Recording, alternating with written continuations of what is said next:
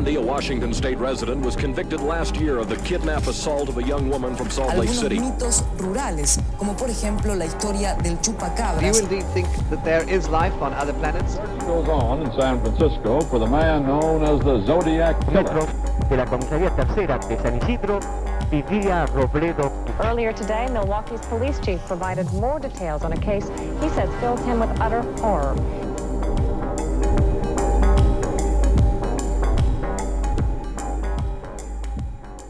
Hola, yo soy Pisandro Y yo soy Cherry. y esto es La Sexta Pata. ¡Feliz año! Feliz año, feliz salute, felices un, un año más que cumplió la Tierra. Eh, nada, feliz año. eh, Feliz año. Es año nuevo. ¿Qué decir de eso, no? Mm, Porque eh, di- dijimos saludos de Navidad en su momento. ¿o yo no? creo que sí. Yo- yo- no sé. Feliz Navidad, felices fiestas. Ajetreado el último, la el último trayecto, el último tramo. Las últimas páginas de esas 365 Mm, páginas. Página 2 de 365. ¿Cómo estás? ¿Bien? Estoy bien. Como que por momentos pensé, cuando estaba bien, o sea, em- cuando empecé a estar bien, dije, Ajá. che, ¿será este como el efecto rebote del tremendo bajón que venía? Pero me ¿Y está es? durando, no. Mira. Quizás lo que no me gusta es trabajar. Ah, sí, a nadie le gusta. Pero nada, pasé, bueno, como ya saben, yo soy un trabajador de la noche. Decí que trabajas en un hotel, porque Sí. hay gente que no lo sabe. y Parece que está diciendo que sos un prostituto. Prostituto, que Obviamente no tendría nada de malo, pero bueno. Pero no es la verdad. No, no queremos, no verdad. queremos mentir. No, trabajo en un hotel y pasé ahí el 31, o sea, recibí el año nuevo ahí y estaba con un humor de mierda. No sé por qué este año me afectó tanto más que otros años, pero bueno. Y después estaba con un humor de mierda, pero me mantuvo con vida el pensar que al día siguiente nos íbamos a reunir nosotros y, y más amigues, David, Aileen, Caro, Courtney, vos y yo. No, sí, éramos todos, sí. E íbamos a ver Twilight. Y eso me mantuvo con vida. Crepúsculo. Crepúsculo. Y la pasé muy bien, fui muy feliz. Me- fui muy feliz. Sí, sí, sí, sí. Eh, Fue, fue una, una linda reunión. Sí, un lindo ritual. Un lindo Mm, ritual. empezó el ritual. Eh, sí, ver Crepúsculo y jugar jueguitos. Hay que hacer más seguido eso. Sí, totalmente. ¿Vos cómo estás? Yo estoy bien. La verdad que sí, no sé qué decirte. Tengo ganas de dormir una siesta de dos semanas, Mm. de ser posible, porque la verdad es que yo todavía no, no estaría estando descansada del 2022. Tengo deficiencia de B12, quizás eso tenga algo que ver, Sí. Que todavía no estaría tratando, pero bueno, ya, ya casi. No Por lo menos la sé que la tengo. Yo no descansé del 2020 todavía. Yo estoy, Estoy traumada. procesando. Sí, sí, sí. Yo estoy ese traumada del 2020 y ya estamos en el 2023. Tremendo. Tremendo. Un montón. Uf. Un montón. Tres. Uf. Pasó un montón de tiempo. Un montón de tiempo. Estoy jugando jueguitos en mi computadora. Contame más. Eh, voy a recomendar solo uno, que es uno que, que me gustó mucho, que se llama Dome Keeper, tipo el Guardián. vigilante del domo, sí. Ah, O sea, Dome Keeper. ok. Que es, es como un juego muy simple, pero muy hermoso, que me gustó mucho y que está muy barato. No recuerdo cuánto, pero Barato, barato. algo así como 200 pesos en Steam.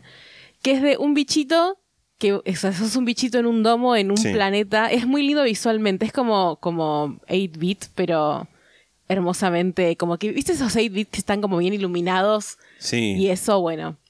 Eh, sos un bichito que está en un domo y tenés que ir como mm, haciendo hoyos en la tierra, tipo minería, para ir recolectando recursos y comprando mejoras para ir matando como unos bichos medio aliens que van viniendo por oleadas. Es simplemente eso. Es como Sí. una premisa muy simple, pero a mí me re divierten ese tipo de juegos. Te iba a decir, ¿te gustan mucho los juegos que son así como de farmeo? Sí, soy. De recolección de recursos. Recolección de recursos. Enemigos por oleadas. Hay varios Sí. juegos que juego, que juego de ese estilo. El. mm, Recolección de recursos y además tipo como, como con una trama subyacente. Sí, igual este no tiene tanta trama. Bueno, eh, varía, bueno, depende. O sea, este no. Hay algunos que juego que tienen esa trama. Este juego siento que es muy parecido a otro juego que me gusta mucho y que estuve jugando últimamente, que es el... Daytona. No. Ah. ¿Qué? que es el Sleep Tight, que es un juego que a mí me gusta mucho, que yo lo juego en la Switch, pero mientras estaba buscando el nombre, para no decirlo mal, eh, lo busqué en Steam y en Steam está 70 pesos. ¡Wow! Eh, que creo que con los Oferta, impuestos será oferta. 100. Sí. Así que nada, si alguien lo quiere jugar, lo recomiendo muchísimo, está muy barato y la verdad que es muy recomendable. Eh, sí, a mí me gusta mucho ese tipo de juegos. Porque aparte también, ¿sabes lo que tienen ese tipo de juegos? Que es como muy fácil agarrarlo, jugar un poquito y no tipo involucrarse como adictivamente, adictivamente Sí. a, En al español se dice adictivamente. Sí, adictivamente al juego. Decir, bueno, tengo que seguir jugando, seguir jugando, seguir jugando. Sí. Porque es como, son partidas cortitas, pueden serlo. Pueden ser partidas cortitas o pueden ser partidas un poco más largas, pero que podés dejarlas y jugar Claro, después, sí. digamos. No, no tenés como una cosa que te lleva como a, a seguir, seguir, seguir, seguir. Pero son muy divertidos. A mí me divierten mucho. Yo hay un juego que tengo ganas de volver a jugar, que no juego hace un montón, que creo que ya hablé de este juego en, en el podcast. Si vas a decir Cotor, No, Ah. no, que es el, el Rome Total War, tipo Roma Guerra Total. sí hablaste. No recuerdo cuándo, pero recuerdo el título. Pero no lo quiero hacer porque, tipo, yo me conozco y sé que empiezo y es como, no paro. Porque además es un juego, tipo, tenés como un mapa del mundo antiguo y vos podés empezar con, tipo, en las campañas con una, una facción dentro de los romanos y podés ir contestando, y podés ir conquistando distintas regiones y vas conquistando el mundo. Es como por turnos, pero a la vez hay como eh, batallas en tiempo real.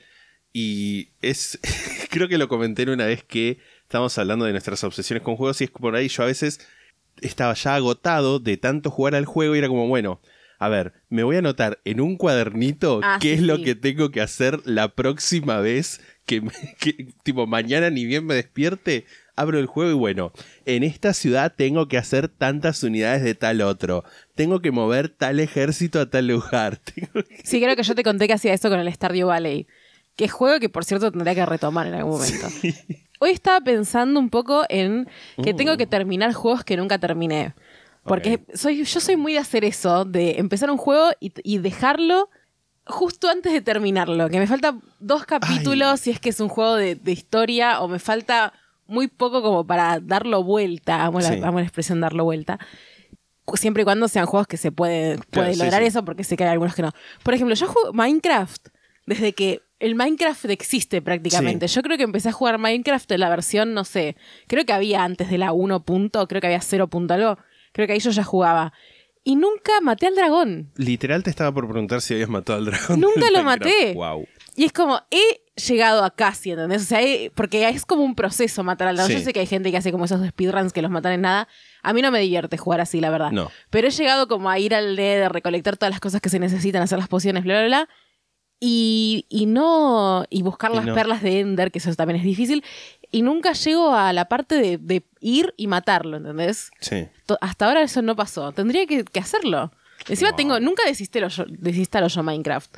Porque es como esos juegos que digo, no lo voy a desinstalar. Desinstalé los Sims, por ejemplo, hace poco que Ok. necesitaba espacio, pero el Minecraft no me dio el ¿Qué corazón. tema el espacio en la computadora y los dispositivos? Sí. Te estoy con el agua al cuello en todas partes. Same. Bueno, en fin. Hicimos una breve pausa. Ah, estábamos hablando de estar como con muchas cosas en, en- en los dispositivos, como mucha Ah, data, verdad. mucha información. Sí, sí, sí. Yo tengo. Bueno, una de las cosas que estuve haciendo es. Estuve haciendo como un rewatch. Rewatch Watch. de Stargate SG-1. Y como no está en ningún lugar donde, donde lo puede streamear, digamos que las tuve que conseguir. Y viste que yo soy medio como, como retentivo con las series. Tengo, son 10 temporadas. Me, voy- me las voy bajando a medida que las voy viendo. Ya me bajé 7 temporadas. Y son como 250 gigas. Es un montón. Es muchísimo. Pero las vas borrando, ¿no? No. ¿Por qué? Porque mirá si quiero hacer otro rewatch y no, no tengo ganas de descargarlas otra vez. Es un montón lo que estás haciendo, me parece a mí. O sea, es una ¿No serie... está en ninguna plataforma? No, por lo menos no en este país. No, creo que no. De hecho, donde estaban, que estaban en Netflix en en Estados Unidos, pero creo que ya no están más. Si en el momento leí en un lugar que iban que quizás Amazon, no, sí, Amazon iba a comprar los derechos, así que en el momento que aparezcan yo borro todo. Que igual viste que eso es como todo un tema, el tema de pagar una suscripción y que por ahí te borran los programas, los programas. La programación. La programación. Bueno, La grilla. HBO Max está haciendo eso con un montón de, de shows, tipo que son más indies y ese tipo de cosas, medio cagándose en la gente que los creó. Y están borrando eso. Pero porque se vencen los derechos. No, porque mm, como que están diciendo, no, tipo shows que compraron, Ajá. hechos por ellos y que están, o sea, hechos por ellos, producidos por ellos, pero que es de otra gente. Había una, una no me acuerdo ahora el, el nombre, pero era como una, nada, una mujer que había hecho como un show que lo veía un montón de gente, tipo como dibujitos, medio como onda Steven Universe. Y que HBO dijo, ay, tenemos que ahorrar en no sé cuántos billones de dólares, así que, bueno, esto lo vamos a borrar y ya es, es almacenamiento que no pagamos. Y así con, un- con varios shows. Wow. Sí, Tremendo. capitalismo. Sí. ¿Tenés algo más que comentar? Yo, creo que no por ahora. Yo tengo saluditos, A ver, cosas. saluditos. mm, Laura-Luna, porque es L-U-N-N-A-A, Luna. Cumplió años el 14 de diciembre y nos escribió, siempre los escucho, saludos desde México. Uy, feliz cumpleaños. Felicidades. Nico Foforito cumplió 10 años el 17 de diciembre. Nos Gran puso nombre. gran Foforito. Gracias por este contenido hermoso del cual he tenido que hablar en terapia más de una vez. Ok. Same. Ajá. Sí. Nos escribió Male de Tero Violado Córdoba, que cumplió 20 años el Bueno, 27. Está bien, hay gente más joven. Sí. Y si bien soy capricorniana, nos dijo, tengo ascendente en Cherry, Acuario y Luna en Pisandro Libra. Me encanta ascendente en Acuario, Luna en Pisandro. Amo.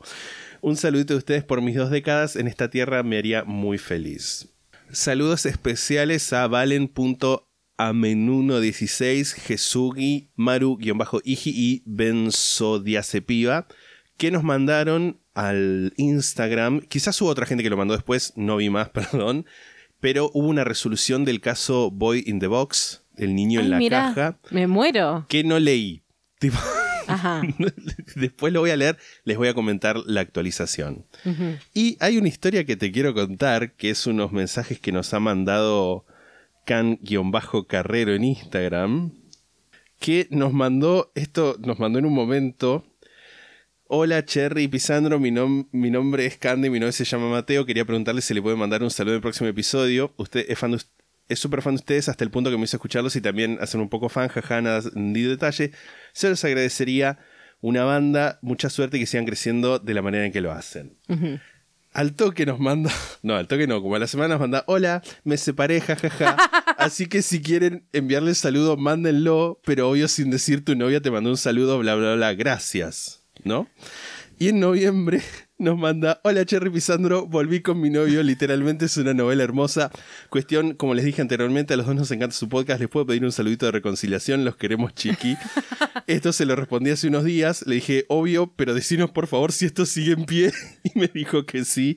Así que, ah, por lo menos al 14 de diciembre, que quizás, en esta- quizás es mucho tiempo, seguía todo bien. Bueno, cortó una sola vez. Te vas a venir a hacer ahora el que nunca cortaste y volviste con alguien. Así que saludos a ambos, a Cande y Mateo. Dios mío. Y creo que eso es todo de saludos por ahora. Mm. Bueno, vamos a este episodio. Por favor. Este es un caso que votaron quienes integran el club La Sexta Pata. Para sumarse al club y acceder a los beneficios, vayan a lasextapata.com. Vamos a hablar de los Rosenberg, Julius, Julius y Ethel. Pero, como se trata de un caso con un importante contexto histórico, vamos a tener el mini repaso obligatorio antes del parcial. Uy, Dios. A ver. La Segunda Guerra Mundial Ay, Dios. Terminó en 1945, pero como fue un evento de escala mundial, hubo varios finales de la guerra. Uno de los primeros fue el final del conflicto en Europa, que fue en mayo de 1945, y el final final, o sea, terminó, ya terminó, fue el 2 de septiembre de ese mismo año, casi cuatro meses después, con la firma de la capitulación incondicional de Japón. La rendición de Japón estuvo fuertemente influenciada por el efecto devastador que tuvieron las dos bombas atómicas, Little Boy y Fat Man, o sea, el niño pequeño y el hombre gordo, ¿Así se llamaban las bombas Sí. atómicas? Y el avión que las tiró, por lo menos creo que Fatman, bueno, uno de los aviones se llamaba Enola Gay. Picadura de la enola, ¿qué? Totalmente. que bueno, fueron detonadas a principios de agosto sobre las ciudades de Hiroshima y Nagasaki, respectivamente. O sea, Little Boy en Hiroshima, Fat Man en Nagasaki. Después de la guerra, el mundo quedó, en apariencia, dividido en dos bandos. Por un lado, Estados Unidos y sus aliados, el capitalismo, por decirlo de alguna forma, y por otro lado, la Unión de Repúblicas Socialistas Soviéticas y su esfera de influencia, lo que podemos llamar el comunismo. Digo que quedó en apariencia dividido en dos, porque en realidad había una tercera posición, ¿hmm? Perón, arre, que era la de los países no alineados, básicamente América Latina, la mayoría de África, Medio Oriente y Sudeste Asiático, lo que junto con China, el día de hoy, se conoce como el sur global. O sea, gente que tenía cosas mejores que hacer, Sí, un básicamente. poquito. Sí. Esta división tripartita lleva al establecimiento de la teoría de los tres mundos, siendo el primer mundo Estados Unidos y sus aliados, mayoritariamente englobados en la OTAN, la Organización del Tratado del Atlántico Norte, o NATO. El segundo mundo, la Unión Soviética y sus amigos, familiarmente conocidos como el Pacto de Varsovia, amo Varsovia. Y el tercer mundo, que es el Movimiento de Países No Alineados, Fun Fact, es una agrupación que sigue funcionando hasta el día de hoy. Pues la Argentina tiene carácter de país observador. Como que no somos miembros plenos porque es como que... eh, pero estamos ahí, mirando. Ahora bien, Estados Unidos y la Unión Soviética se habían aliado en la Segunda Guerra Mundial para derrotar a las potencias del eje, o sea, Alemania nazi, la Italia de Mussolini y el Imperio japonés. Esa alianza fue una situación muy... no nos une el amor, nos une el espanto, porque era totalmente estratégica y se podía decir que impensada. O sea, las ideologías que estaban de base en ambos bloques eran totalmente opuestas, pero se ve que ahí eh, se ve que peores eran los nazis. Y entonces tenés fotos como esta que te estoy mandando ahora y que todos ustedes van a poder ver en instagram.com barra la sexta pata y twitter.com barra la sexta pata. Que esta foto es de, 1940, de febrero de 1945, es la conferencia de Yalta, en la que están Joseph Stalin, Winston Churchill y el presidente estadounidense Franklin Delano Roosevelt. ¿Qué impresiona estas fotos tan viejas como con color? Sí, sí, sí. No, porque es como. Era gente. Sí, sí, sí. Le agrega como una humanidad que no sé si me gusta que tengan estas personas. Sí, totalmente. Como dato anecdótico por ahí de, esta situación de tensión, George Orwell escribió Rebelión en la Granja, Animal Farm, un libro que es una crítica al estalinismo entre 1943 y 1944, pero por miedo de ofender a los aliados soviéticos, en ese entonces aliados soviéticos, no se lo publicaron sino hasta agosto de 1945, cuando la guerra ya estaba por llegar a su fin. Obviamente, am- ambos bandos estaban al tanto de lo frágil de la alianza, lo que era evidente incluso antes del fin de la guerra, en los intentos que hacía cada ejército para rescatar científicos alemanes para llevárselos a sus respectivos países, conocidos como la Operación Paperclip de los Estados Unidos y la Operación Soviética Osoaviajim, Amo. que, que no es una palabra, sino como las siglas de un instituto. Imagínate cada letra un- una Sí. cosa. Os, o ¿Cómo es? Osuaviajim. Osoaviajim. Hermoso. Las diferencias irreconciliables en- y estas competencias entre ambos sistemas derivaron en la Guerra Fría, un término que se empezó a usar aproximadamente en 1945. Tipo, no había terminado una y ya estaban diciendo, sí, sí, Guerra Fría. ¿Por qué es una Guerra Fría? Bueno, porque estas dos potencias, no queriendo enfrentarse directamente, apoyaban bandos en distintos conflictos que tenían lugar dentro de los países no alineados, como por ejemplo la Revolución Cubana, la Guerra de Corea y muchísimos ejemplos más. Cada uno de los bloques buscaba fomentar dentro de este tercer mundo gobiernos afines a sus propias ideologías o por lo menos opuestas a las del otro bloque. Esto deriva en el establecimiento de instituciones como el Instituto del Hemisferio Occidental para la Cooperación de la Seguridad, conocido como Escuela de las Américas, donde en Estados Unidos se entrenaron a miles de militares y policías de toda América Latina en tácticas para combatir al comunismo a la izquierda, que incluía tácticas que incluían tortura, represión, asesinato, o coordinaciones como el Plan Cóndor, también llevado a cabo por Estados Unidos, que tuvo como resultado la instauración de dictaduras militares durante la década de los 70, dictaduras que tenían como objetivo perseguir a la izquierda política, al peronismo, al sindicalismo, agrupaciones estudiantiles y docentes, el periodismo, las artes, la teología de la liberación, viste todo este movimiento acá de, de curas del tercer mundo, el movimiento de derechos humanos en general y así como cualquier tipo de disidencia u otredad. No querían enfrentarse, como dije hace un momentito, porque básicamente se estaban apuntando con bombas nucleares, tipo la de Estados Unidos y la Unión Soviética, y eran conscientes de que en el momento en el que una de esas bombas se disparara era el acabose para la Tierra y para la humanidad. Se pueden imaginar el nivel de paranoia que había entonces en cada uno de esos países, no solo por el miedo de un holocausto nuclear, sino por las supuestas infiltraciones de espías o agentes del bando contrario. Aclarado esto, pasamos ya de todo al capítulo. Julius Rosenberg, que te estoy mandando fotos, una en realidad, nació el 12 de mayo de 1918, Tauro para la gente que lleva la cuenta de esas cosas, en New York, era hijo de una familia de judíos que se habían exilado del imperio ruso. Ethel Greenglass nació el 28 de septiembre de 1915, también en New York, y también pertenecía a una familia judía, además de ser de Libra. Tenía una afinidad con el arte, más específicamente la actuación y el canto, sin embargo se dedicó a hacer labores administrativas en una compañía transportista. Estos son los que, los que aparece mal puesto, que son Francisca Sí, Rojas. Lo dije en el, En en el el capítulo episodio ese, sí, el de las huellas dactilares. Ambos tenían inclinaciones sociales y formaban parte de la Liga Juvenil Comunista de los Estados Unidos, donde en 1936 se conocieron y se casaron tres años después, en 1939, el mismo año en el que Julius obtuvo un título en Ingeniería Eléctrica.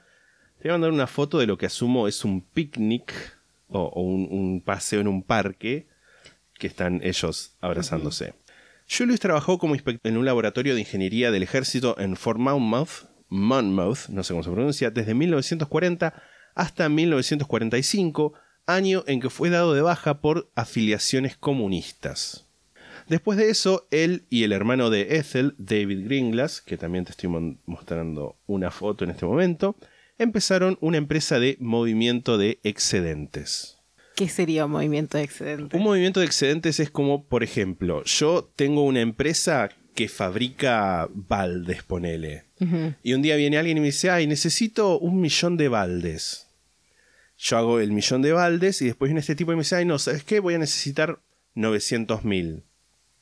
Y yo me quedo con 100 mil baldes que no sé dónde meter. Entonces viene Julius y me dice, che, yo te los compro a un precio menor, tipo, no, no perdés plata, pero no ganas tanto y vos que no tenés espacio para guardarlos, nada, te los sacás de encima. Y entonces él después va y los vende al precio normal. Ajá. Tipo, se maneja con, con ese tipo de cosas. Es Un como revendedor. Un revendedor, digamos, sí. La pareja tuvo dos hijos, Michael en 1943 y Robert en 1947. Vamos a hacer un pequeño salto temporal ahora en 1950. El 17 de julio, para ser más específicos, Julius fue arrestado bajo sospecha de espionaje por la acusación de David Greenglass, que le había dicho al FBI que tanto su hermano, o sea, Ethel, como Julius, le habían convencido a su esposa Ruth para que lo reclute como espía. Ah, un copado. Sí, Un copado botón. botón. Buche. Buche de la federal. Literalmente, de la Federal Bureau of Investigation. David trabajaba en el proyecto Manhattan, que fue el proyecto ultra secreto mediante el cual Estados Unidos desarrolló sus primeras bombas atómicas. Durmiendo con el enemigo. Literal. La confesión de Gringlas, así como otras detenciones de- realizadas, hacían parecer que Julius estaba en el centro de un círculo de espías que había contribuido a que los soviéticos desarrollaran y testearan armas nucleares en 1949, mucho más temprano de lo que los analistas estadounidenses pensaban que lo iban a hacer. Tanto se creía que esa red de espionaje había contribuido en el desarrollo nuclear soviético que, en una reunión previa a esta detención, Gordon Dean, el presidente de la Comisión de Energía Atómica de Estados Unidos, dijo que tal parece que Rosenberg es la piedra angular y, si hay alguna forma de hacerlo confesar, amenazándolo con la pena de muerte, tenemos que hacerlo. Ok. Respecto de Ethel, una de las personas que se sostenía que pertenecía a este, a este anillo de espías, si bien el caso contra ella no era tan fuerte, era muy importante que fuera condenada y el director del FBI, J. Edward Hoover, escribió que el procedimiento con la esposa va a servir como una palanca refiriéndose a obtener una confesión de, de Julius. Tipo, la vamos a presionar por acá para que él confese. Amo que le digas Julius. Julius. Julius. Julio- Maya, Naya, Naya Rivera. Amo Julius porque me hace pensar que es como un romano hermoso. Sí, sí, Round sí. Total War. Sí, full, ahí. David Gringlas fue entrevistado nuevamente y persuadido para cambiar su historia original. Mientras que primeramente había dicho que esta información atómica se le había pasado a Julius en una esquina, en la segunda entrevista contó que esto había sucedido en el living del departamento de los Rosenbergs, mientras que Ethel tomaba nota en una máquina de escribir. Ruth, esposa de Davis, también comentó lo mismo la segunda vez que le tomaron testimonio. Como que primero dijo una cosa, eh, después cambió. Ay, no. mm, Mm. como resultado de esto, se retiraron todos los cargos contra ella, contra Ruth, y se llamó a Ethel Rosenberg a testificar frente a un gran jurado el 11 de agosto de 1950. Como respuesta a todas las preguntas, Ethel invocó la quinta enmienda de la Constitución estadounidense que le permite no dar respuestas a preguntas que podrían resultar en una autoincriminación. Mientras dejaba el juzgado, fue arrestada por agentes del FBI. Su abogado pidió que fuera puesta en libertad bajo, fianza por lo menos por ese fin de semana para que pudiera organizar con quién se iban a quedar sus hijos de 10 y 3 años, pero le negaron la petición. Te voy a mostrar una foto que creo que es la misma que vos me mandaste cuando estaban eh, hablando sobre... ¿Cómo es? Cuando fueron erróneamente. Cuando fueron erróneamente identificados. Sí, sí, sí. Por TN, si mal no Por recuerdo. TN, totalmente. Clarín miente. Que igual, ahora que lo veo, me parece que no es la misma. A ver. Pero bueno.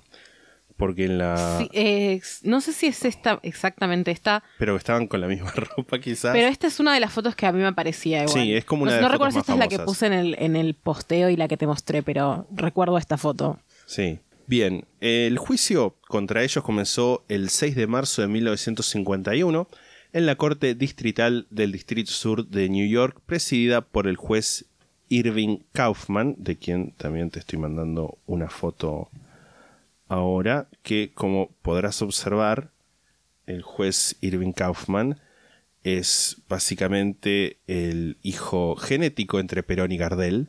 Tiene algo de chiquitape también. También, sí, Como mejor peinado, pero. Sí, totalmente. Ah, y ¿sabes que te voy a mandar esta foto que tengo acá? Voy a ver si la encuentro sin marca de agua. Pero es una foto que no había visto antes, que es como en el mismo momento de la foto anterior de ellos, pero que se están dando un, un beso apasionado. ¿Por qué estaban divididos por un. Porque los estaban transportando, quizás, no sé. Igual es como que están divididos, pero no están completamente encerrados, porque se ve que está. claro, abierto, que es la- termina ahí. Sí. Y aparte acá se están chapando. Acá se están chapando totalmente.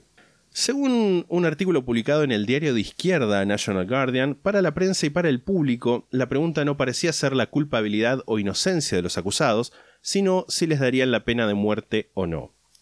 El mismo juez Kaufman, mientras, le, hacía, mientras le hacía preguntas a un posible jurado, dijo que recaía en él decidir si dictar la pena de muerte o una pena menor, y se sorprendió cuando el abogado de la defensa, Emanuel Bloch, señaló que el veredicto del jurado podía ser una absolución, haciendo que fuera innecesario que el juez dictara cualquier sentencia.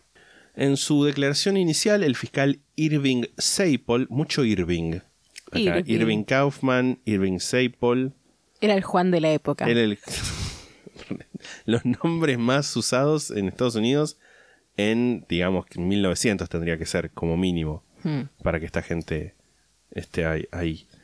Describió a los Rosenberg como estadounidenses traidores, cuyo amor por el comunismo y la Unión Soviética los había llevado a darle a los rusos la única arma que podía ser la clave en la supervivencia de la nación y la paz en el mundo.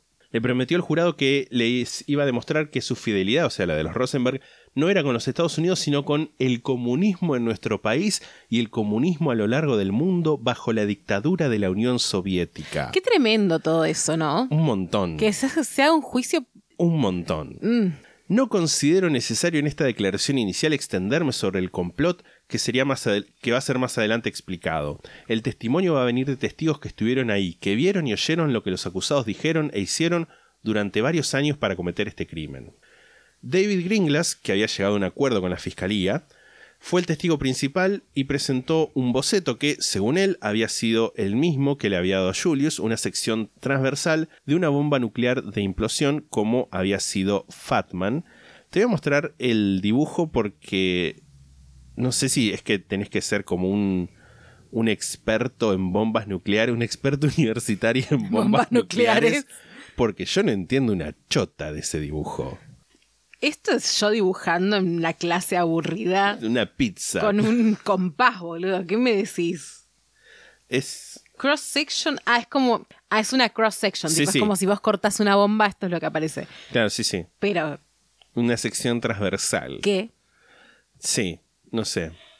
Según la defensa, la situación había sido otra. Tipo, un día en 1945, mientras David está en New México, asignado por el ejército, Ruth lo llamó Julius para que vaya a visitarle a la casa en donde ella y su hermana vivían, o sea, Ruth y la hermana de Ruth.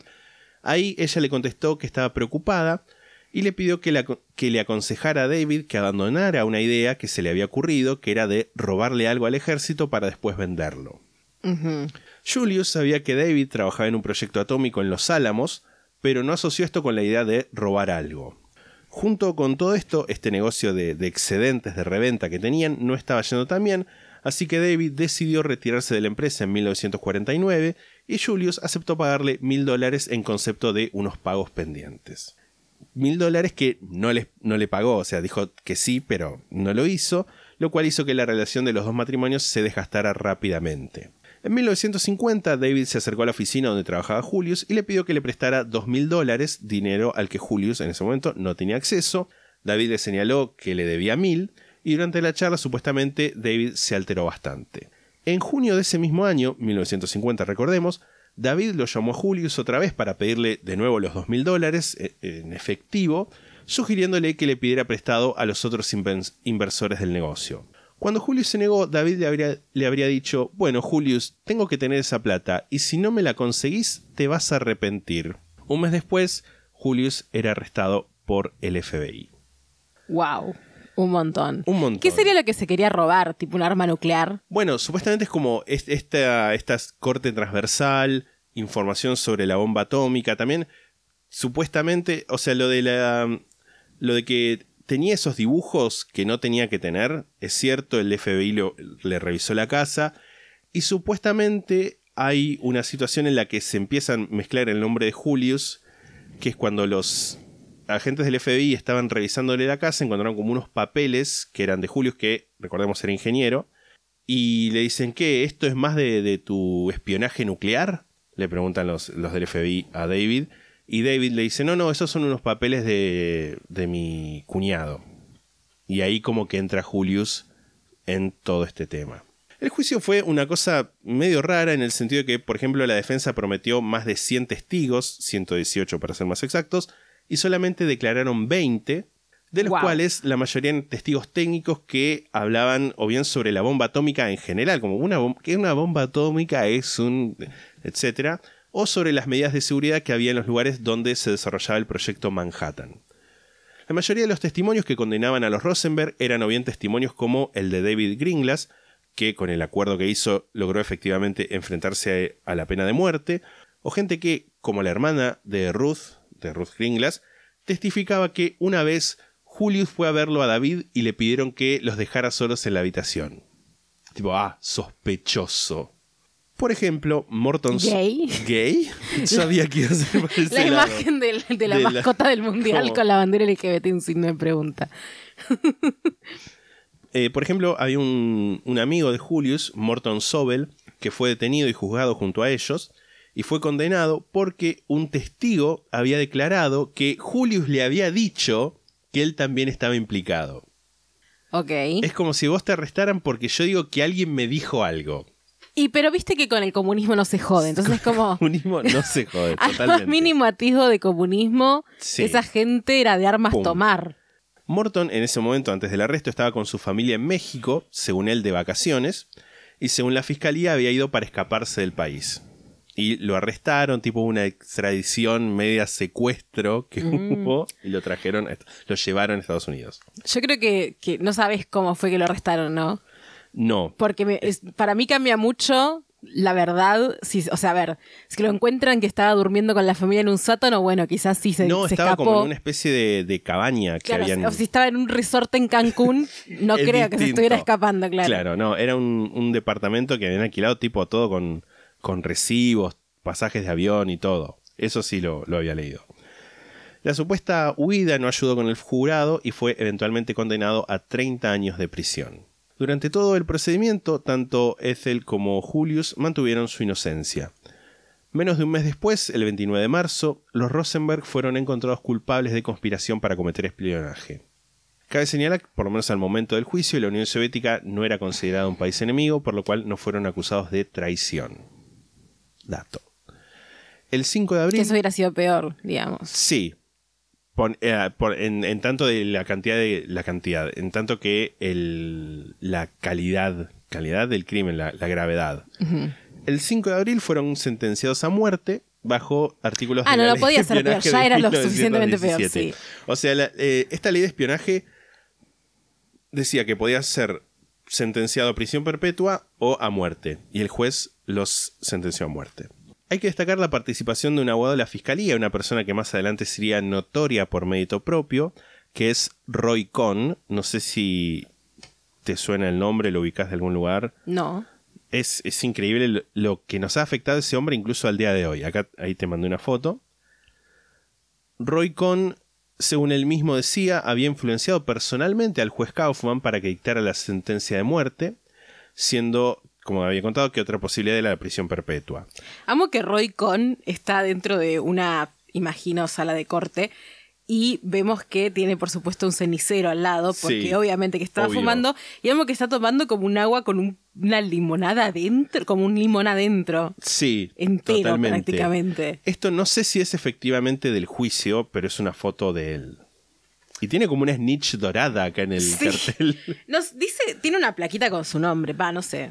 Quizás Pero no bueno. se estila tanto eso en los juicios. Eh, más adelante trabajó con el senador Joseph McCarthy ayudando en la persecución de supuestos comunistas y la creación de listas negras y todos esos juicios que habían visto donde tenías que ir- ir a decir no soy un comunista, qué sé yo. Por ahí esta foto es de esa época. Más o menos de eso. Más adelante iba a ser el abogado y mentor de un tipo conocido como Donald Trump. Decime que por favor seguís esa línea y que lo vas a contar. No tiene mucho que ver. Podemos, puedo, as- se puede hablar más adelante. Esto Ok. Es una persona que me interesa un montón Ok. porque era nada, estaba relacionado con el Lavender Scare, tipo la persecución de homosexuales, siendo él mismo homosexual Ah, te iba a y preguntar. habiendo porque- muerto de eh, complicaciones relacionadas a- al, al HIV. Te iba a preguntar que SIDA, sí, realidad. porque tenía, tiene, tenía, bueno, Eh, sí. sí. Tiene en la foto. Carita de trolo. Cara de tetera tiene, sí. Era. If you know, you know. If you know, you know. Bueno, en- hay una anécdota que es muy, muy- No sé si es graciosa, pero por ejemplo, cuando. Viste, estaba todo este tema de esta investigación que se estaba haciendo de Donald Trump por el. el Capitolio. por lo, no, por lo de si había habido conspiración con Rusia y todo eso, que está este tipo Robert Mueller haciendo una explicación, Ajá. una investigación.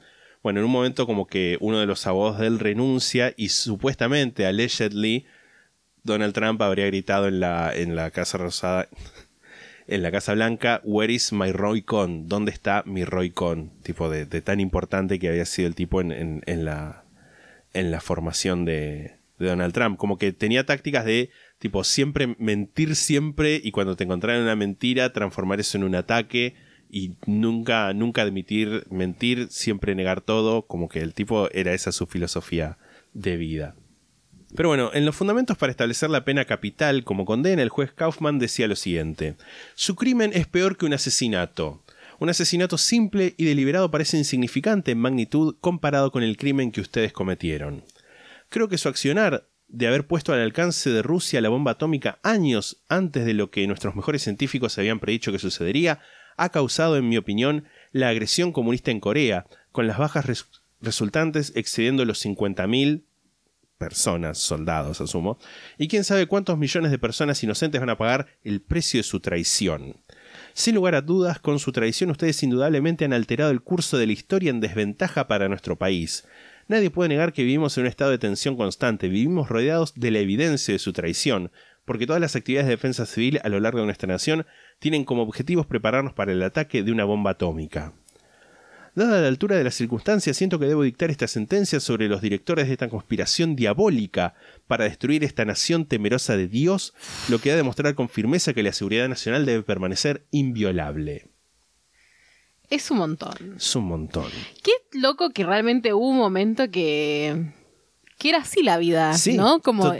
Tener miedo a los comunistas y a las bombas nucleares. Bueno, está bien, quizás acá no tanto, no era Sí. tanto así, pero bueno, en el, en el norte sí, y eso igual me parece una locura. Es un Porque aparte, montón. igual también, igual también me parece un montón analizar como mientras todo eso pasaba ahí, qué es lo que estaba pasando acá. Sí. Y nosotros en ese momento éramos un país medianamente feliz, en el sentido de que estábamos recibiendo un montón de inmigración. Sí, 50. Era, estábamos creciendo de alguna manera u Sí. otra, está bien, obvio. Eh, Evita. Todo el mundo igual estaba pasándola mal de una manera u otra, Sí. porque que también la puedes pasar en los así. 50, ¿no? Pero bueno, siempre, algún abuelo o padre muerto tenía, será así. Totalmente. Sin embargo, el gobierno estadounidense les ofreció conmutar la pena de muerte a los dos si Julius daba el nombre de algunos otros espías y los dos admitían la culpa. En una declaración pública, los Rosenberg dijeron, al pedirnos que repudiemos la verdad de nuestra inocencia, el gobierno admite sus propias dudas sobre nuestra culpabilidad. No vamos a ser coercionados, ni siquiera bajo amenaza de muerte, a dar un falso testimonio. El caso de los Rosenberg fue ampliamente reportado en la prensa, pero hay que destacar ocho, no sé si, yo conté ocho, en un lugar leí que eran siete, pero cuando fui a verlos eran ocho, así que voy a decir ocho.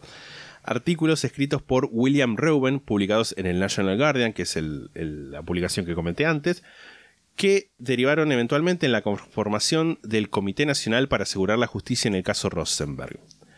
En esos artículos se habla cómo David Greenglass también había recibido una visita de un supuesto mensajero soviético que se había presentado como un enviado de Julius, pero que en realidad ese era otro intento del gobierno para incriminar a los Rosenberg, ya que ese Julius al que se hacía referencia no era Julius Rosenberg, sino el doctor alemán Klaus Emil Julius Fuchs, que había sido un espía confirmado en Inglaterra, que había eh, no era, era británico, era eh, nacionalizado británico y estaba trabajando en el proyecto Manhattan y le había enviado información a los Como el chavo. Como- exactamente. Debe ser seguramente el Algo. abuelo. Sí, sí, sí. La totalidad de estos artículos fueron publicados en el libro To Secure Justice in the Rosenberg Case, o sea, para asegurar justicia en el caso Rosenberg. Te voy a leer una parte del texto de la conclusión. Un pueblo inmoral puede tolerar que su gobierno tome la vida de ciudadanos solo basado en la evidencia más directa e incontrovertible. Los hechos del arresto, juicio y condena de Julius y Rosenberg indican que, como mínimo, hay una gran duda de su complicidad en cualquier supuesta conspiración de espionaje atómico, y en el peor de los casos, que ellos fueron condenados con pruebas falsas no tanto para silenciar sus dos pequeñas voces de protesta política, sino para implementar en la mente del público con un énfasis salvaje la creencia de que toda persona tiene, que tiene ideas radicales es una amenaza para la nación, y para silenciar a través de un miedo mortal a todos los que osen tener una visión que varíe de la que tiene la administración del país. Tremendo. Parte de las protestas, que ahora te voy a mandar una foto de, de una de ellas, los dibujos que, que hicieron, ten en cuenta que la gente no tenía tantas impresoras y esas cosas, porque nada, tiene, dice somos inocentes y está la, la- la carita ahí de los Rosenbergs Dibujada. dibujada. Tremendo. sí. Encima son tres dibujos diferentes, me encanta Sí, igual. sí. El, del, el que está más es el mejor, Sí. tipo el que está como en el medio. El de más a la izquierda es el más, el que más los perjudica. Sí, sí, totalmente. Pero bueno, las, las protestas también se enfocaban en el antisemitismo, hacían un paralelismo con el caso Dreyfus en Francia, que fue una sentencia judicial contra el capitán Alfred Dreyfus, de origen judío alsaciano, que en 1894 había sido condenado de haberle entregado documentos confidenciales a agentes alemanes. Dreyfus fue condenado a prisión perpetua y desterrado, y fue exonerado en 1906 luego de, una extensa campaña en la que se demostró su inocencia. También hubo repercusiones internacionales en la Europa occidental o capitalista, hubo protestas a favor de los Rosenbergs. Jean-Paul Sartre, filósofo francés, Amo, amo, amo, Amo. amo. describió el juicio como un linchamiento legal que mancha de sangre a toda una nación. Al matar a los Rosenberg han intentado frenar el proceso de la ciencia con un sacrificio humano. Magia, cacería de brujas, autos de fe, sacrificios. Entendemos el punto, su país está enfermo de miedo. Están asustados de la sombra de su propia bomba. Fuá. Tremendo. Total. Amo, la- amo que se haya metido este señor. Sí. Otras personalidades que se mostraron a favor de los Rosenberg fueron Albert Einstein, Frida Kahlo y Diego Rivera, Fritz Lang y el Papa Pío XII. Amo. Fritz Lang no era medio nazi. No, no, se escapó de hecho de los nazis. Ok. Se escapó de los nazis y creo hizo una película del 40 o del 50 que se llama algo así como los eh, de hang- Hangman, tipo los, no es los arcadores, los verdugos mueren, creo que también, de Hangman Also Die, como los verdugos también mueren, que es una película re antinazi, que no la vi, pero la quiero ver. El Papa Pío entonces también, Papa Pío XII le pidió al presidente Eisenhower en ese momento clemencia, lo que Eisenhower de- rechazó. Te voy a leer una declaración del mismo día de- del juicio, no, del mismo día, perdón, de la ejecución de, de los Rosenberg, es una declaración del presidente Eisenhower. Estoy convencido de que la única conclusión que puede sacarse de la historia de este caso es que los Rosenberg han recibido beneficios de cada salvaguardo que la justicia estadounidense puede proveer. No hay duda en mi mente de que el juicio original y la larga serie de apelaciones constituyen la medida más completa de la justicia y el debido proceso de la ley. A través de las innumerables complicaciones y tecnicismos de este caso, ningún juez ha demostrado ninguna duda de que ellos cometieron los más graves actos de espionaje. En consecuencia, solo las circunstancias más extraordinarias justificarían una intervención del Poder Ejecutivo en este caso. No dejó de pensar en el hecho de que este caso ha despertado una gran preocupación tanto aquí como en el extranjero, en la mente de personas serias, al margen de las consideraciones de derecho. Al respecto, solo puedo decir que, al haber incrementado inconmensurablemente las posibilidades de una guerra nuclear, los Rosenberg pueden haber condenado a muerte a decenas de millones de personas inocentes alrededor del mundo. La ejecución de dos seres humanos es un asunto serio, pero aún más serio es el pensamiento de millones de muertos cuyas muertes pueden ser directamente atribuibles a lo que estos espías han hecho. Cuando los enemigos de la democracia han sido juzgados de un crimen tan horrible como del que han sido condenados los Rosenberg, cuando los procesos legales de la democracia han sido llevados a su máxima fuerza para proteger la vida de los espías condenados, cuando los tribunales de los Estados Unidos, en su juicio más solemne, los encontraron culpables y su sentencia justa. No voy a intervenir en este asunto. Ahora sí. Amo que hayas bajado paulatinamente la Fade música. out. Eh, wow. Un montón. Yo estoy segura de que a la gente le va a encantar todo lo que acabas de hacer. Yo creo que no pude procesar bien las Sí, palabras por el simple no sé. hecho de que era, Era- como, sí. ¿qué está pasando? Sí, es un riesgo que tenía que cometer. Pero básicamente es medio lo que dice lo que decía el juez Kaufman de, bueno, está mal, es grave con matar a dos personas, pero ustedes condenaron a toda Sí. la humanidad. Pero ustedes son comunistas. claro, pero ustedes son Así comunistas, nada, básicamente. fíjense. Y rescatando de nuevo los beneficios de cada salvaguardo que la justicia estadounidense pudo proveer. Después de muchas apelaciones, de pedidos de clemencia y protestas a lo largo del planeta, la ejecución de los Rosenberg fue programada para el viernes 19 de junio del año 1953 a las 23 horas. El abogado de Julius y Ethel protestó el horario, como era después de la puesta de sol, ya era sábado, y ejecutar a dos personas judías el día sagrado, bueno, ejecutar a dos personas el día sagrado, el día sagrado de su religión era como tirarle sal a una herida todavía abierta, es como Sí, la- es montón. es to add insult to injury. Como ejecutar un cristiano en Navidad. Claro, sí, o en Pascua. Bueno, en Pascua no importa. Eh, porque Jesús. Déjalo ahí. Sí, el juez Kaufman estuvo de acuerdo y reprogramó la ejecución para las 20 horas, que aparentemente todavía era de día ya. Bueno, acá también. En verano es. Ya junio es verano, claro, sí. Los Rosenberg estaban en la cárcel de Sing Sing. Tipo. Es como. Se escribe cantar, cantar, pero en realidad, como muchas cosas nombradas, es una deformación de una palabra de un pueblo originario Ok. Que no me acuerdo ahora, pero me parece que por respeto la tengo que buscar. ¿Y esta foto que me mandaste qué es? Es la cárcel, desde vista desde el cielo. Es como una cárcel. eh, bueno, en esta cárcel estuvieron eh, Raymond Fernández y Marta Beck. Ok. Estuvo también hubo otros asesinos seriales, Albert Fish, del que vamos a hablar en algún momento. Una persona horrible. A ver, el nombre es Sint Sink. Sint Sink. De eh, una tribu en eh, Estados Unidos, originaria, de quien le compraron la tierra en 1685. Y lo hicieron Sing Sing, porque nada, la gente es así. Pero bueno, fueron ejecutados ahí en esa cárcel, en la silla eléctrica apodada Old Sparky, la vieja chispeante. Julius fue primero. Caminó hacia la sala de ejecuciones siguiendo al rabino con el que había pasado sus últimos momentos, estaba afeitado completamente y miraba hacia adelante sin mostrar ningún tipo de emoción. Recibió tres descargas, de la cual, luego de lo cual se lo declaró muerto, tenía 35 años. 35 años tenía ese señor. Sí, La gente La antes gente- era mucho más vieja, totalmente, sí. aunque fuera joven. Totalmente. Luego, en su celda, el rabino le informó a Ethel que su marido había muerto y le imploró que dijera el nombre de algún otro espía para poder salvar su vida. No tengo ningún nombre que dar, respondió Ethel. Soy inocente, estoy preparada para morir. La autora de Executing the Rosenbergs, Lori Clune, cuenta lo siguiente. La mujer no tenía forma de saber que en ese momento, en Londres, protestantes le estaban suplicando al primer ministro Winston Churchill que llamara al presidente estadounidense y pidiera clemencia para los condenados, que decenas de miles de parisinos se estaban manifestando en la Plaza de la Concordia y que uno incluso ya había recibido un disparo, que protestas a lo largo de Europa, Asia, África y las Américas, en más de 80 ciudades alrededor del mundo, eran llevadas a cabo en su nombre.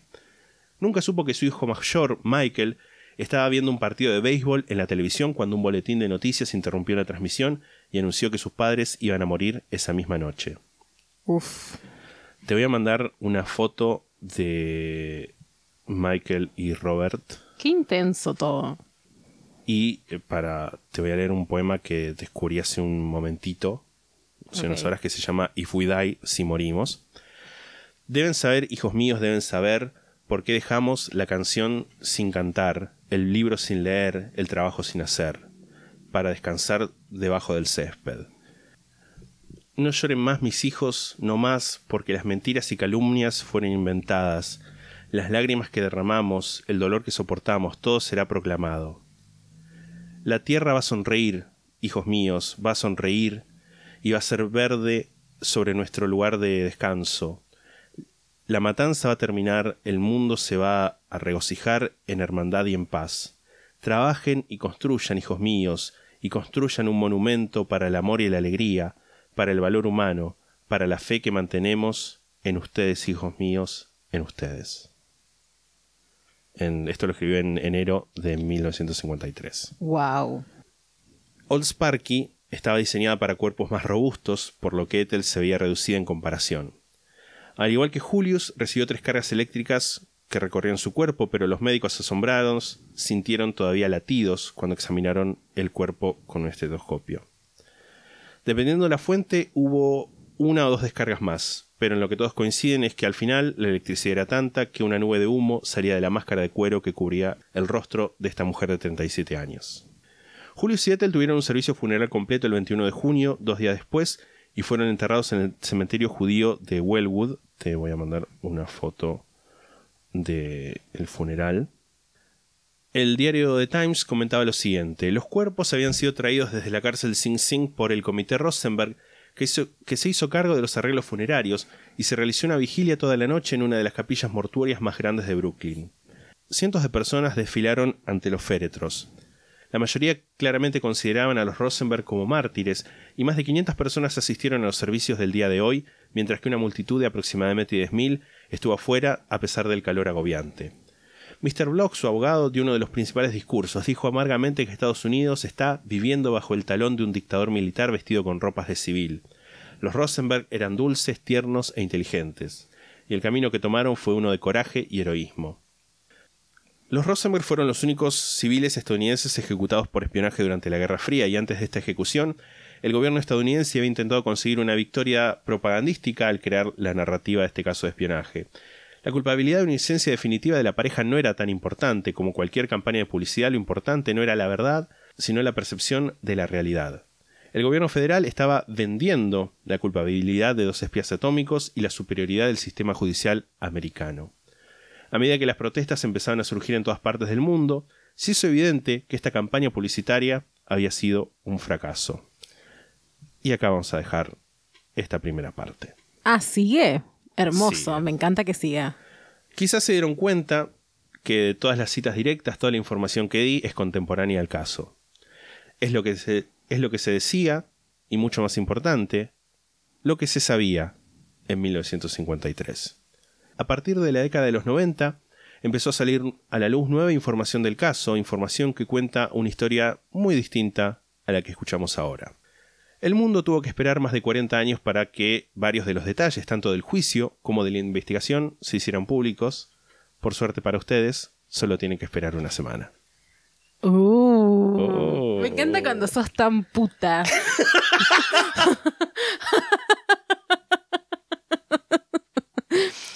Ay, me gustó saber la la historia finalmente de esa foto que, de- que me hiciste censurar lo que dije la otra vez. Para que, no me lo hiciste censurar, lo dije y después vos lo censuraste para no cagarte el episodio, sí. Sí, sí. Mm. Qué tremendo. Muerte al capitalismo, Muerte ese al es mi- capitalismo. Sí, sí. al capitalismo como sistema, bla, bla, bla. Pues ya- ya- yo creo que no, pero siempre hay algunos que es como, ay, pero si odian al pero sí, capitalismo, ¿Por qué tienen computadoras? ¿por qué están grabando en un micrófono y salen en Spotify? Oh. Nada.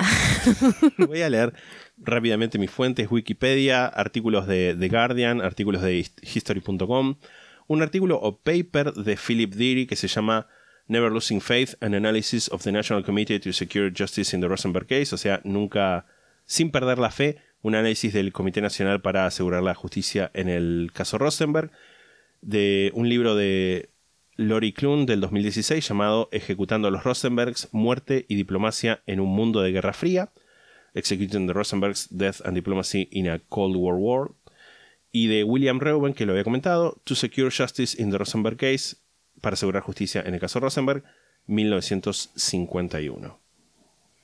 ¿Qué, qué te pareció? Esta- por lo menos esta primera Te parte. felicito. Ay, Este, espero la segunda con, con ansias, porque me gustó cómo lo planteaste. gracias. Me gusta, me gusta que se planteen así las cosas, ¿sabes? Ay, qué lindo. Bueno, el próximo capítulo te- me van a amar todos porque voy a entrar a pronunciar cosas en ruso. Ay, Dios, todos menos yo, claramente. Y voy a ver si meto algún que otro discursito también. si encuentro algo para... mm. Dale, de una, me encanta. No sé, bueno, eso es todo por este capítulo. ¿No te tenés que ir a trabajar? Sí, me tengo que ir a trabajar. Dale. Ya. Nos escuchamos la próxima. Mientras tanto, nos pueden seguir en Instagram, arroba la sextapata podcast, twitter.com barra sextapata, youtube.com barra sextapata, facebook.com barra sextapata, twitch.tv barra sextapata y en la, sexta- y en la sextapata.com tienen un link para sumarse a nuestro servidor de Discord. Si quieren hacernos una donación en pesos en dólares, en la sextapata.com están los links para hacerlo. Si se quieren unir al club de la sextapata, también en la sextapata.com están los links para hacerlo. Y si quieren suscribirse de manera gratuita a nuestro canal de Twitch con Amazon Prime, entran a twitch.tv barra la sextapata. Y aparte de chat, aunque no estemos conectados, ponen signo de admiración de cierre y la palabra Prime, prime, y un bot les explica cómo vincular las cuentas. Si nos escuchan en Spotify o en algún lugar donde puedan seguirnos, síganos. Y si nos escuchan en algún lugar donde puedan dejarnos alguna calificación, alguna reseña, un comentario, como también es Spotify, déjennos la calificación más alta, la mayor cantidad de estrellas y un, lindo texto para que más gente vaya sumándose a escuchar este podcast. Si tienen alguna historia de oyentes, la pueden mandar a la sextapata.gmail.com y si tienen alguna consulta sentimental, en la sextapata.com está el link al consultorio sentimental donde pueden dejar su consulta. Si tienen algún paquete, misiva, carta, dibujito, salame tandilero que nos quieran mandar, pueden hacerlo a casilla de correo número 25 Correo Argentino Central, Mar del Plata, Buenos Aires. Y si quieren publicitar en este podcast pujante y competitivo, en la sextapata.com está el programa La Sextapata para emprendedores y pymes, donde pueden llenar el formulario y nosotros nos comunicamos. Esto es todo por este capítulo. Nos vamos a escuchar la semana que viene con la segunda y última parte del caso de los Rosenbergs. Chao.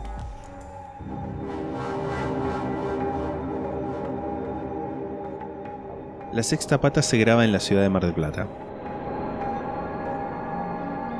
La portada fue diseñada por Melanie Devich, a quien pueden encontrar en Instagram como arroba no hago dibujitos. La música es The Soft Whispering Truth por Lingua Lustra y fue editada por nosotros para la intro de este podcast.